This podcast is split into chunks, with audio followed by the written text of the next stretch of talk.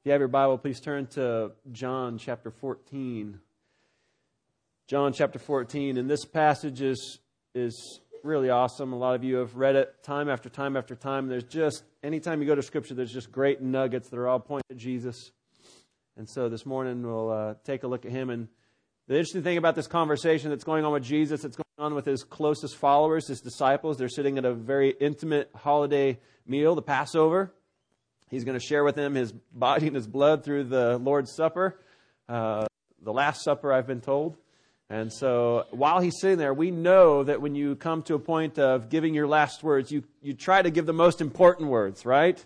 Anytime you, you can kind of remember those times, maybe you've had that last conversation with somebody that uh, was passing away or somebody who was moving or whatever goes on. That last conversation, you kind of, what are the last words that are going to be shared? And so these are Jesus, some of Jesus' last words. They're very important. So if you would, let's look at what Jesus says to his disciples as he brings some of these last words. Starting in John chapter 14, verse 1, it says, Let not your hearts be troubled. Believe in God, believe also in me. In my Father's house are many rooms. If it were not so, would I have told you that I go to prepare a place for you? And if I go and prepare a place for you, I will come again and will take you to myself, that where I am, you may be also. Uh, we read these words this morning, many of us with blurry eyes because of tears, because we, there's, there's something happening that's kind of troubling us in a way. There's a change that's happening, it's occurring, and so we're, we're kind of raw with our emotions. And Jesus' disciples were feeling the same way because he's beginning to tell them, I'm going away. I'm going to suffer at the hands of men. They're going to kill me. I'm going to resurrect, but I'm going away. And there's, there's emotion that's raw. And says, don't, but don't let your hearts be troubled. Believe in God, believe also in me. And he sets right there. You know, that was a very critical thing for a Jewish person to hear. Yeah, you believe in God, but he also said, believe in me. He was uh, again associating himself as being the Son of God and that he could help them. Don't let your hearts be troubled. Believe in God. Believe also in me. Jesus, you got to come with me. You got to focus on me. And so he says the next part In my Father's house are many rooms. If it were not so, would I have told you that I go to prepare a place for you? Now, many have learned growing up that that verse says, Are there not mansions? Right? Some of you have that right in your text. What happened was in the, in the Latin, the word there that's used for that sounds like mansions and was translated over to mansions, but it really means a dwelling place. And as he calls it his house earlier in the book of John, he talks about his house as being the temple, that that's God's house. And in the temple, there was places where the priests would be able to stay and be ready. And so it's attributing that fact that God has a house and he's creating these rooms, these areas for us to come. And what he's saying there is this, I'm going to make enough room for you. This isn't about luxury and having some mansion. This is about God creating a space in His house for us becoming a part of His household. He's creating rooms for us to be there, and there's adequate space for you and me. In fact, it's also alluding to the fact that back in that day when you were engaged and a groom was, was, was going to be marrying a bride, the bride didn't know when he was coming. And in Jewish culture, one day the groom would come and he would come and he would scoop up his bride and he would take her back to what was basically an apartment that was prepared in the father's house. And Jesus is saying to them, in my father's house are rooms that are prepared for you. I'm going to bring you back to me. I'm, we are married. We are, we are together. If it were not so, would I not have told you that I go to prepare a place now, we need to talk about the preparing of a place because what comes to mind, the imagination in our mind, is that Jesus, taking his carpentry skills that he learned on earth, has gone somewhere else and he's been hammering and building and sawing for 2,000 years. That's not what it's talking about. In fact, the scripture says clearly that at the end, that the heavens and the earth will be destroyed. Whatever's being built now is going to be destroyed if it's a part of that that it will all melt and he will create a new heavens and a new earth. So if he's not using a hammer and nails to build something, what is he talking about to prepare a place? Jesus is saying this just before he goes to the cross. What he was saying was, I am going and I am preparing a place for you. I am making a way through me for you to come into my Father's house. For you to come into relationship with me. For you who once was a sinner, who was headed towards complete death and destruction, that I have bought you by your sin and I bring you into relationship with me and I'm preparing a place for you through the cross and what I'm about to do and laying down my life and resurrecting from the dead and then daily living in your life. I'm preparing a place for you. That's what it's talking about. That's what it's talking about. Jesus says, therefore, don't let your hearts be troubled. This life is going to come at you with circumstances and timing and schedules and things that come your way that are, yeah, it's good. Our flesh is going to be like, this is hard. It's not what I asked for. But Jesus says, I'm doing this because there's something greater coming. I have come and I'm going to go prepare a place for you.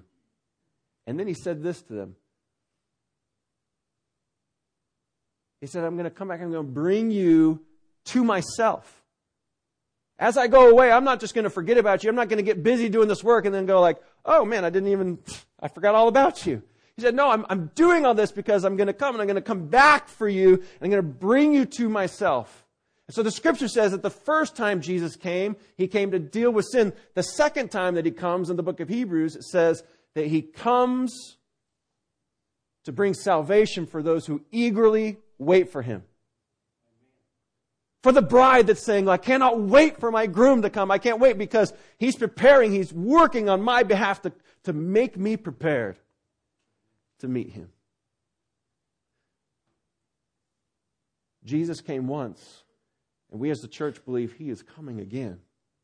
There is a day coming when Jesus Christ will come through the skies in the clouds because on the day that he left the earth and he had told his people, therefore go and be my witnesses. I'm giving you my Holy Spirit and send this message, take this message around the world, Jerusalem, Judea, Samaria, to the ends of the earth. And then he goes to heaven. And the two angels stand there in white and they say, why are you still standing here? In the same way that he left, same way he's going to come. Jesus is coming back. And he's working right now. He's preparing a place. And what that means is he is working to bring people into relationship with him that he might have a relationship with them for forever. How does that happen? Through people coming to repentance. Saying, I don't deserve to be forever with Jesus. But by what he did on the cross, he died for me. He took my place.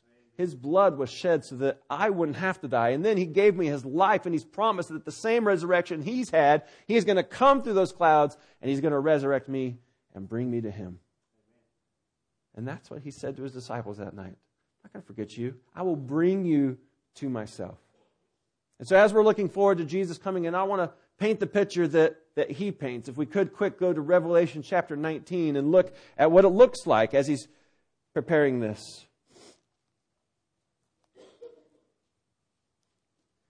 Revelation gives us great scenes of heaven and great scenes of what is going to take place.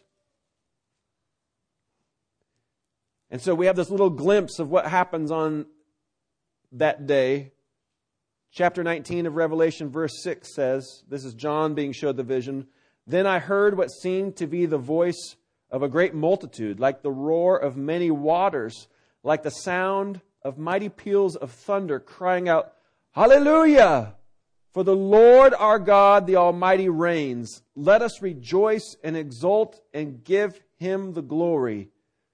For the marriage of the Lamb has come, and his bride has made herself ready. It was granted her to clothe herself with fine linen, bright and pure. For the fine linen is the righteous deeds of the saints. And the angel said to me, Write this Blessed are those who are invited to the marriage supper of the Lamb. And he said to me, These are the true words of God. John has showed this vision. It fast forwards to the end when he's, he gets to see, and there's this multitude of people. So great is their chorus as they sing, and they're saying, Hallelujah! Praise the Lord! And it tells us that it's the bride of Christ. It's the people of God who have been saved and that they've been given the opportunity to dress in fine linen. They're, they're dressed and it's not their own. It was given to them. It's that preparation that Jesus did that, that they would be dressed in white, pure. Because the opposite of this, if it's not Jesus who saved us and given us that pure dress, the opposite, he says, is a harlot. It might fake it, but it ultimately is dressed in sin. And so Jesus paints this picture of this beautiful wedding. It was all for this moment when he would come and have the opportunity to be joined together with his bride. And you know who really can't wait for that day? Jesus. You can just feel the intensity of Jesus and it goes and it goes. The urgency in his voice constantly throughout the scriptures. And even now, as he said to watch and things are starting to happen. The dominoes are falling and the labor pains are getting stronger and stronger as he promised. Jesus is coming soon. And he can't wait. And what a pity if his bride would say, Well, I got some time. I got some other things I want to do. I, I'll just put that off for now. What if the people of Jesus said, We're not ready for him to come back? We kind of like the cozy place we got here. Jesus gives a warning in Luke 17. He's telling the disciples of that day that's going to come when he is going to come for them. And you know what he says? It's going to be like the days of Noah. No one was expecting the flood to come. It's going to be like the days of Sodom and Gomorrah when nobody expected there to be burning sulfur falling from the sky. People were eating and drinking, marrying, being given in marriage. They were just going along with life. And then boom! It happened. And out of there he had extracted Noah who listened. And out of there he extracted Lot who had listened. But he says this.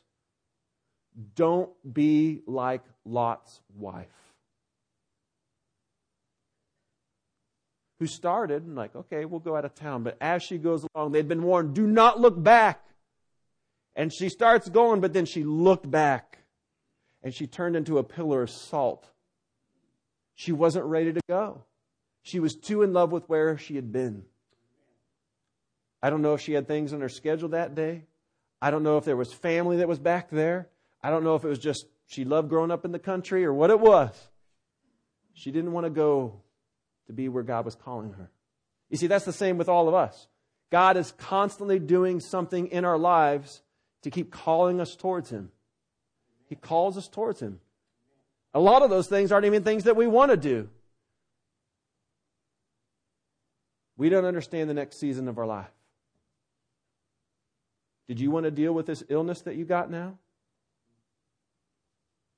You probably didn't ask for that. Sometimes it's a new season that brings complete joy but utter chaos, like a new baby in the family, right, Dale? Amen. And, and suddenly you're there, and the Lord keeps calling you into these seasons. I'm going to share the story of how the Lord was calling us. I haven't shared this with everybody. You know, I gave uh, the announcement of my resignation in January. Clear back in October, the Lord talked to me in the night. Katie and I, we had already felt that the Lord was going to take us back to the west coast somewhere. Our parents are getting older. We feel just the, the obligation to be accessible to them should we need to. With, with, so we, we've been praying about that and hadn't felt really settled about Seattle or any place there. There was nothing even in our heart other than family that would pull us that way. And so we just were living it before the Lord. And in the middle of the night, boom. Now, I'm a heavy sleeper, but in the middle of the night, boom, the Lord came with a question. It was absolutely clear and woke me up in the middle of the night. And the question was this Are you ready to go yet? And it was clear as day. It was so there that when I woke up, I looked over at Katie to see if she woke up, because certainly the Lord said it audibly. Are you ready to go yet? I said, Yes, Lord. Well, I'm ready to go. It was just such a clear and present moment with the Lord. I said, Yes, Lord, I'm ready to go. He said, Do you trust me? I said, Lord, I trust you, but I'm scared. And he just came on and said, You can trust me. You can trust me. And so I asked him in that moment, I said, Well, where do you want me to go? And just boom, just like that, from out of nowhere, Boise, Idaho. Boise, I hadn't thought of Boise in years. I was born near Boise. We left when I was seven. There's been nothing that's tugged my heart there. There's not, I mean, why Boise? It wasn't for me. And the Lord said, Boise. So we began to pray about it. I told Katie, and Boise? Why Boise? What's going on with Boise? And so we told the Lord, we informed him, okay, this is coming up, your, your time and whatever, but here's, here's the deal, Lord. You show us the job, you show us the house, and then we'll resign from unity to just be a, you know, a real easy transition. That's how we'll do it. And the Lord said, no. Lord said, I don't want you to trust in a paycheck. I don't want you to trust in a house. I want you to trust in my word. Trust in what I've told you. Trust in my command that this, what I have for you next, you just got to trust me. You got to trust me for unity. You've got to trust me with all the circuit. You just trust me. And it took the Lord a couple months for us to really come to that place of trust and then to stand there that morning and to tell unity, it's time for me to resign. The Lord has said. And that whole way on the trip to Unity that morning when I gave my resignation, I asked the Lord, I said, Lord, I need a word to, to have it confirmed again that this, and immediately the words out of Joshua 1 9 came. Have I not commanded you? Therefore be strong and courageous. Have I not commanded? Don't you trust my word? I've got this. You trust what I've told you to do. Now that's my story. That's, that's our family.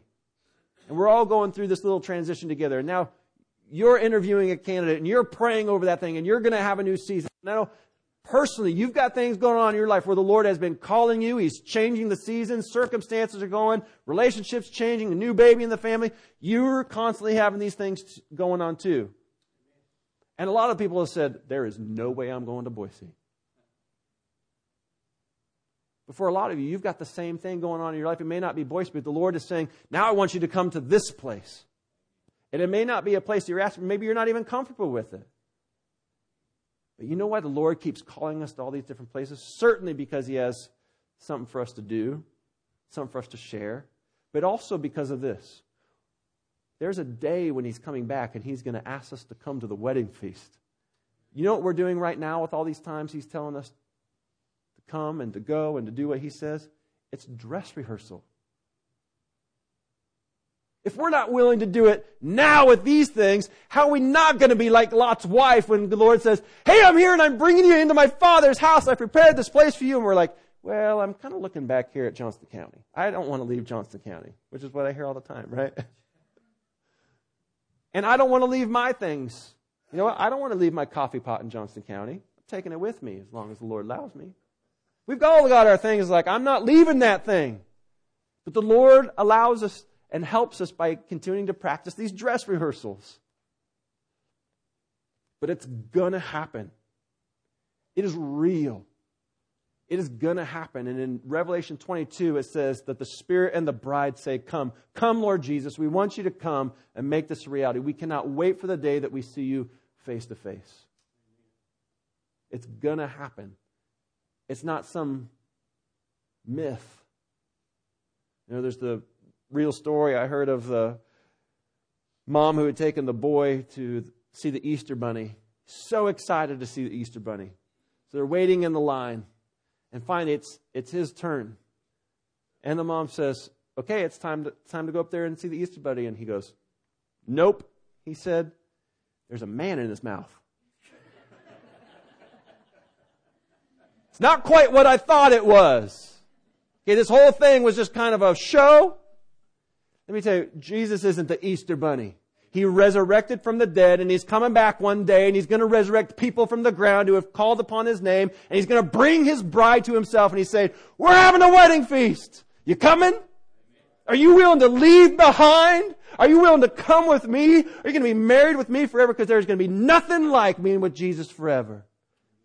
Practice now. Practice those things now. If he's telling you to go, if he's telling you to come, if he's telling you to give up this, if he's telling you to do that, do it. You're practicing. Loves you. You're his bride. But the sad part is this. Yeah, this is a sad day because today I'm done at Unity. And to be honest, there are people here today that I probably will not ever see again.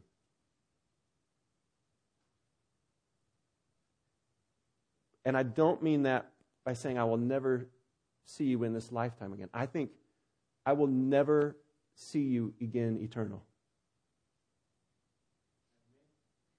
That's the hard part. That if there be some who would say, I don't want Jesus. That this would be our last time face to face is really hard. But He's calling you to Him. Calling you to Him.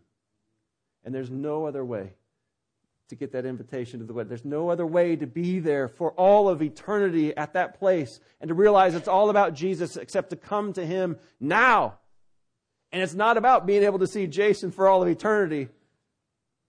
It's about standing side by side in that great multitude as the bride of Christ, looking at him and saying, Worthy is he. Is, look at what he's done.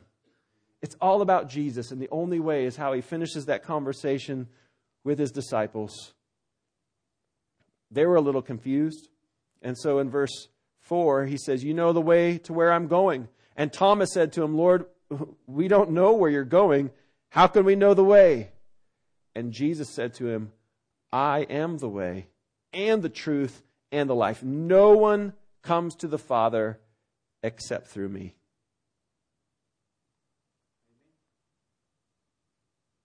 Friends, if you want to live in the Father's house, if you want to be a part of that great multitude, if you want to exist forever and ever and ever as God's family, it's only in and through Jesus Christ. Everything He did on the cross. Everything that He has given to you, it, it's only through Him. And the one way to get there is just like when a man proposes to a woman and says, Will you marry me? The woman has one of two things she can say. She can say no, or she can say yes. And Jesus stands before you and he says this Will you marry me? Will you be with me? I'm the only way. If you want to live forever, you got to come with me, but will you marry me? And you have one question to answer. It's yes or no. It's yes or no. The scripture says if you say no, you may get some more time on this earth. You can do all the barbecue that you want. You can have all the good times that you want. You can come to church all you want, but when that day comes, when you either die or Jesus comes back, that you will stand before him and he will look at you and say, Depart from me, I never knew you. And you will go into outer darkness where there is weeping and gnashing of teeth, and you'll be done. And if you say yes, he will never let you down. He will never let you down. He will love you and give you peace. And it starts by Him, when you say yes, starts by Him saying, I forgive you. I forgive you, and I forgive you, and I forgive you. And you didn't earn it, but I'm giving you my grace. Oh, and I'm going to prepare a place for you. I'm going to continue to work on you, and we're going to practice this thing. And then that day when I come through the clouds, I'm going to bring you along with everybody else who calls upon my name, and you will be my bride, and we're going to eat a wedding feast. And it's going to be really good. You have one question to answer yes or no. Because it's all about Jesus. And the moment you say yes, the next breath and the next step and the next minute and the next move and the next life circumstance is always Jesus. It's always Jesus.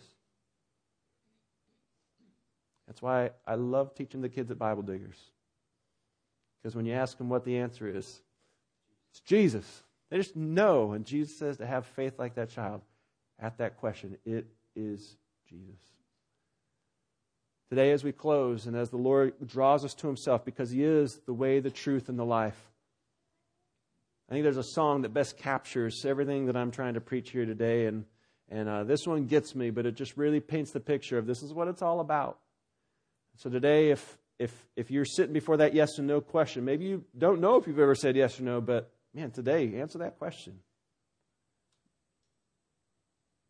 And I want you to see the picture of what it's going to look like to say yes. It is, is all about Jesus. And if during the song you desire to, to pray, if you want to pray with me, if you want to pray in the front, pray where you're at, you're welcome. Just pray to Jesus. Say, Jesus, today I say yes. Today I ask for forgiveness. And today starts me waiting for you to come back for me. Thank you, Jesus. Let's play the song. And if the Lord calls you to himself, then say yes.